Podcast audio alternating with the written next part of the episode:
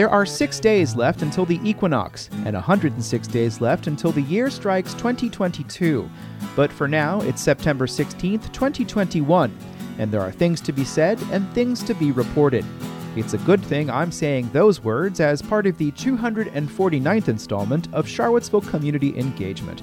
I'm your host, Sean Tubbs, quietly counting down the hours until dark. On today's show, the Charlottesville City Council discusses the costs of reconfiguring Buford Middle School and come to a decision about West Main streetscape. Early voting in Virginia begins tomorrow, and we take a look at voting as it stands in Albemarle and Charlottesville. Rio Hill Shopping Center has asked Charlottesville Area Transit to stop stopping there, and a new job for Charlottesville's most recent planning director.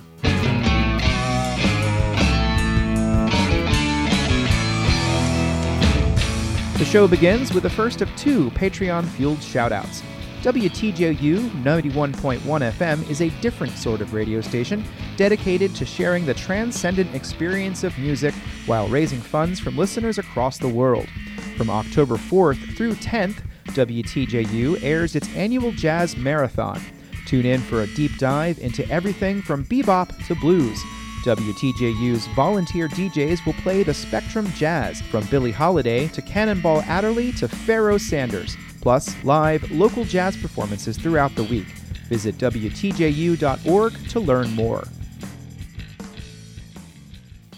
Another day, another large number of new COVID cases in Virginia.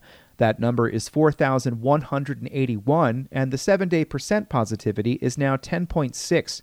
There are another 145 new cases in the Blue Ridge Health District, and one more fatality reported. That person lived in Greene County. The COVID 19 model created by the University of Virginia Biocomplexity Institute currently projects that the Charlottesville area will reach a peak of 2,245 new cases a week in mid October. Here's a statement on the website for the model. Models can help us understand the potential course of COVID 19, but they are not crystal balls. Most models struggle to project policy changes, changes in human behavior, or new and rare events. With the pandemic raging, many indoor venues are now requiring proof of vaccination before admittance. To make showing that proof more convenient, the Virginia Department of Health announced today that they are offering QR codes for vaccination status. As more and more employers and businesses respond to calls by President Biden and Governor Northam to require that employees and customers be vaccinated, QR codes will help improve the consistency and security of vaccination information while protecting individual privacy. Visit vaccinate.virginia.gov to obtain your QR code. Virginia is the fifth state in the nation to adopt protocols developed for smart health cards. Early voting in Virginia begins tomorrow, September 17th, as acting Charlottesville Registrar Taylor Yowell explains. Under Virginia election law, we are voters can vote up to 45 days early in person or absentee.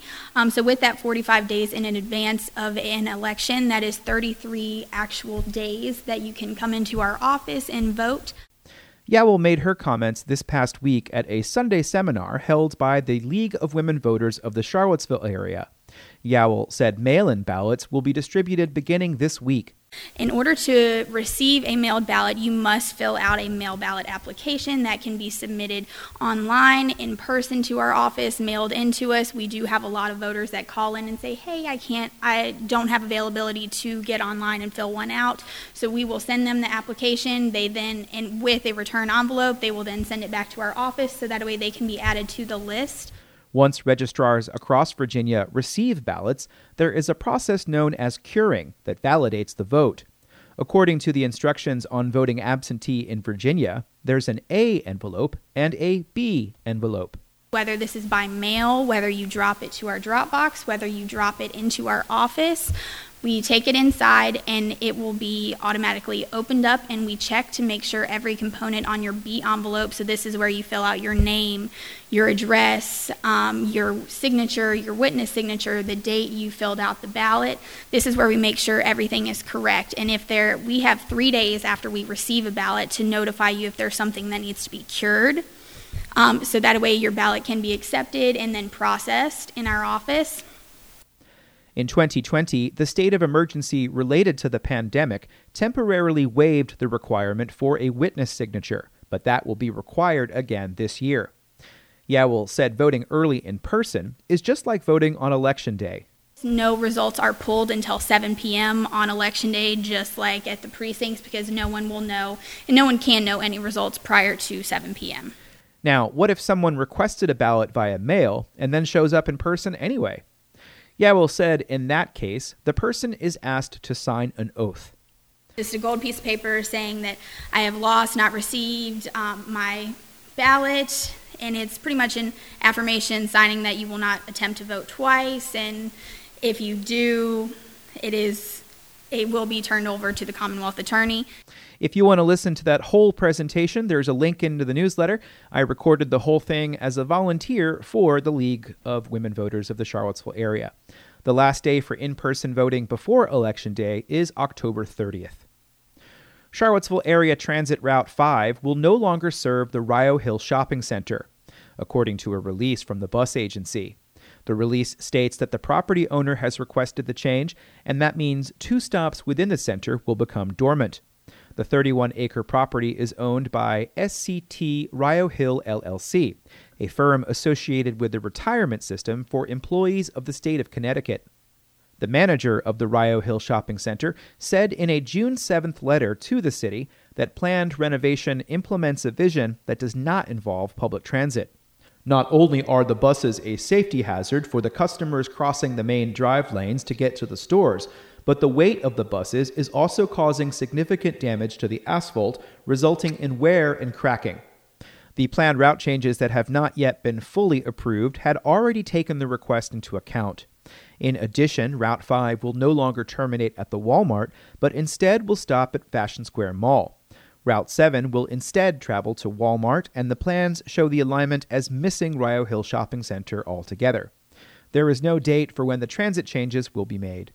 The Regional Transit Partnership meets next Thursday. Will it come up? Who knows?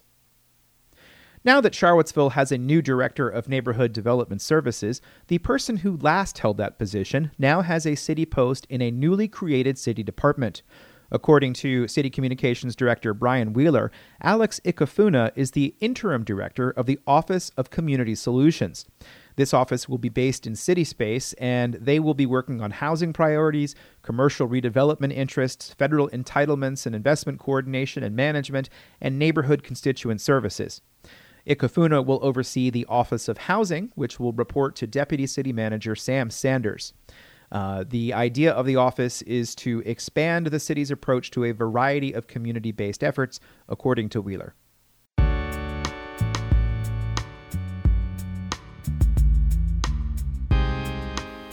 You're listening to Charlottesville Community Engagement. In today's second Substack supported public service announcement, the Charlottesville Jazz Society at cvillejazz.org is dedicated to the promotion, preservation, and perpetuation of all that jazz. And there's no time like now to find a time to get out and watch people who love to play. The Charlottesville Jazz Society keeps a running list of what's coming up at cvillejazz.org.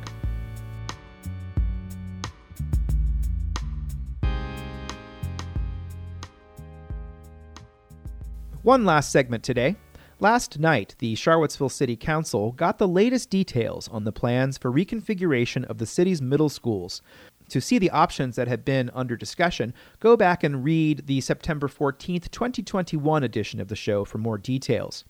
Since that was posted, a community design team that has been shepherding the work of architectural firm VMDO has made their final recommendation. Here's Wyck Knox of VMDO with the latest information.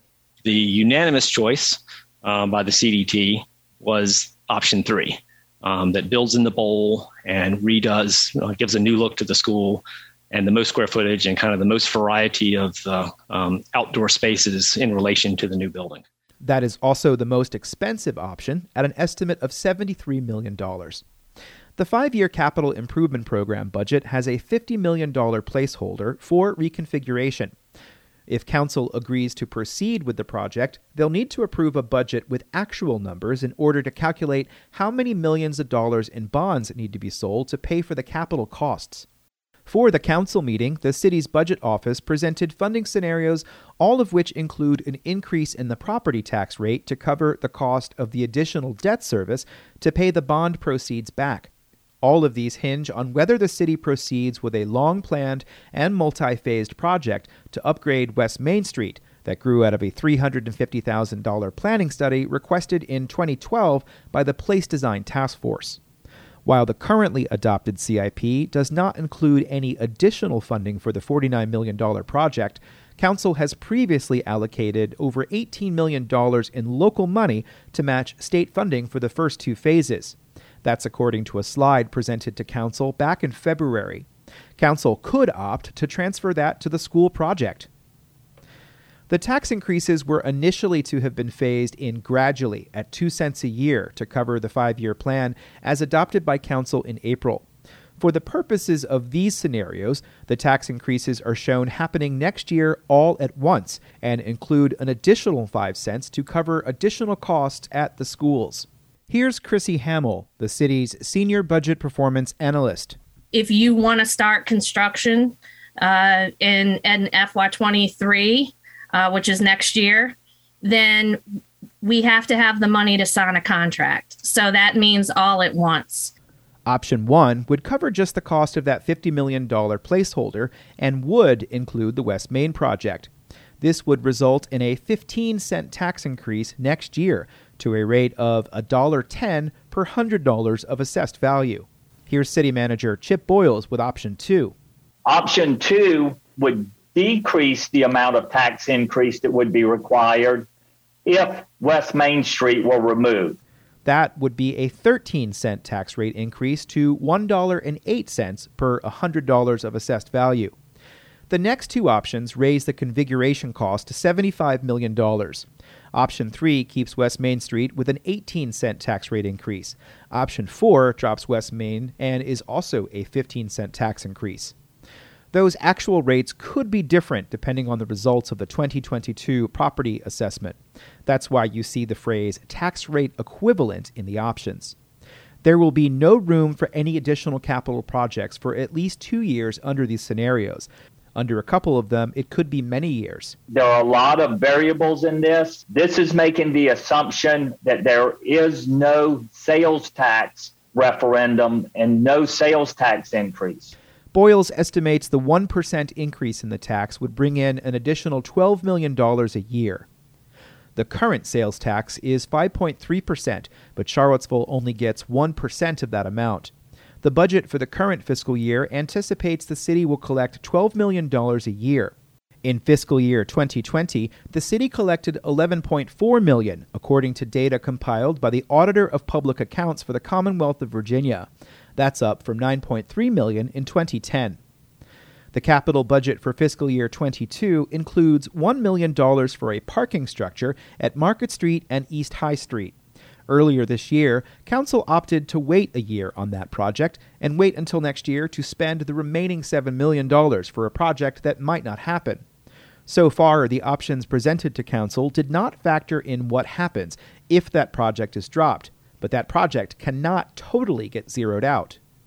What we have been looking at is reserving at least a couple million if we had to create uh, surface lots on the properties that we own on Market Street. I would say definitely 5 million could be transferred if needed. However, Hamill said that would not affect the projected tax rates because the capital budget already assumes that bonds will be sold to cover the cost of projects that have already been approved. The housing plan adopted by City Council calls for $10 million a year to be dedicated to affordable housing projects.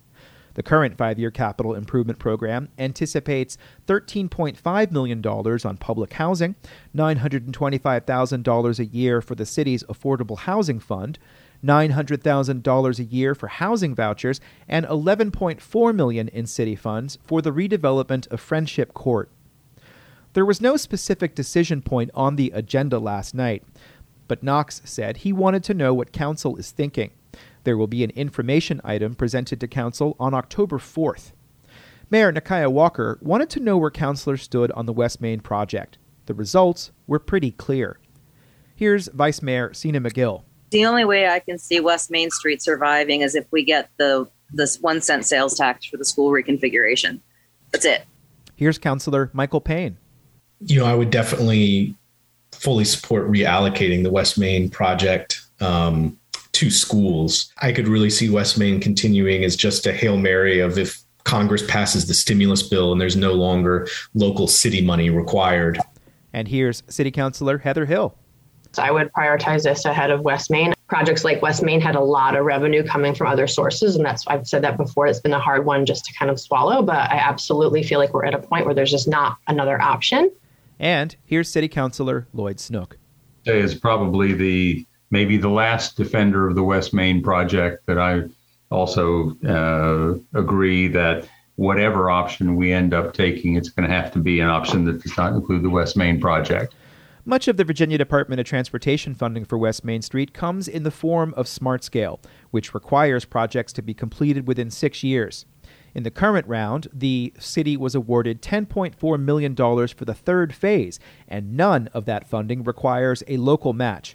The University of Virginia committed $5 million to the West Main project as well. VMDO will make another presentation to City Council on October 4th.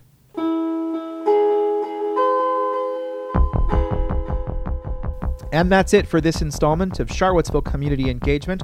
Lots of information, including information that I've already had to bump till tomorrow because there is so much going on and only so much time than the workday to work on these items. You can help me work on these items, of course, by making a contribution. Thank you to the four people who did so in the last 24 hours. One of them sent me money through Venmo because I know a lot of folks don't like the idea of having a credit card on file with a recurring thing, which I totally understand. However, um, I did want to say there's all kinds of options. Uh, what's important is that if you find this work to be valuable, you help me cover the cost. It's just uh, it's just me doing the work, and I really love doing it, and love it every time I get to the end of this show because it's almost time for me to get on to the next one. But you can pay me through all sorts of mechanisms. You know those things. We're just going to move on. It's been too much talk of money on this program. There is also talk around this time when I tell you to stay safe. The COVID pandemic is still going on, and uh, uh, I really do encourage you to take a look at that biocomplexity model uh, and see for yourself what the different scenarios are. Uh, you're a person who gets to make decisions and gets to at least think about things, and so you may as well arm yourself with as much information as you can. I'm Sean Tubbs, the host of this program. I will be back in the near future with another episode. Until then, have a great rest of the day.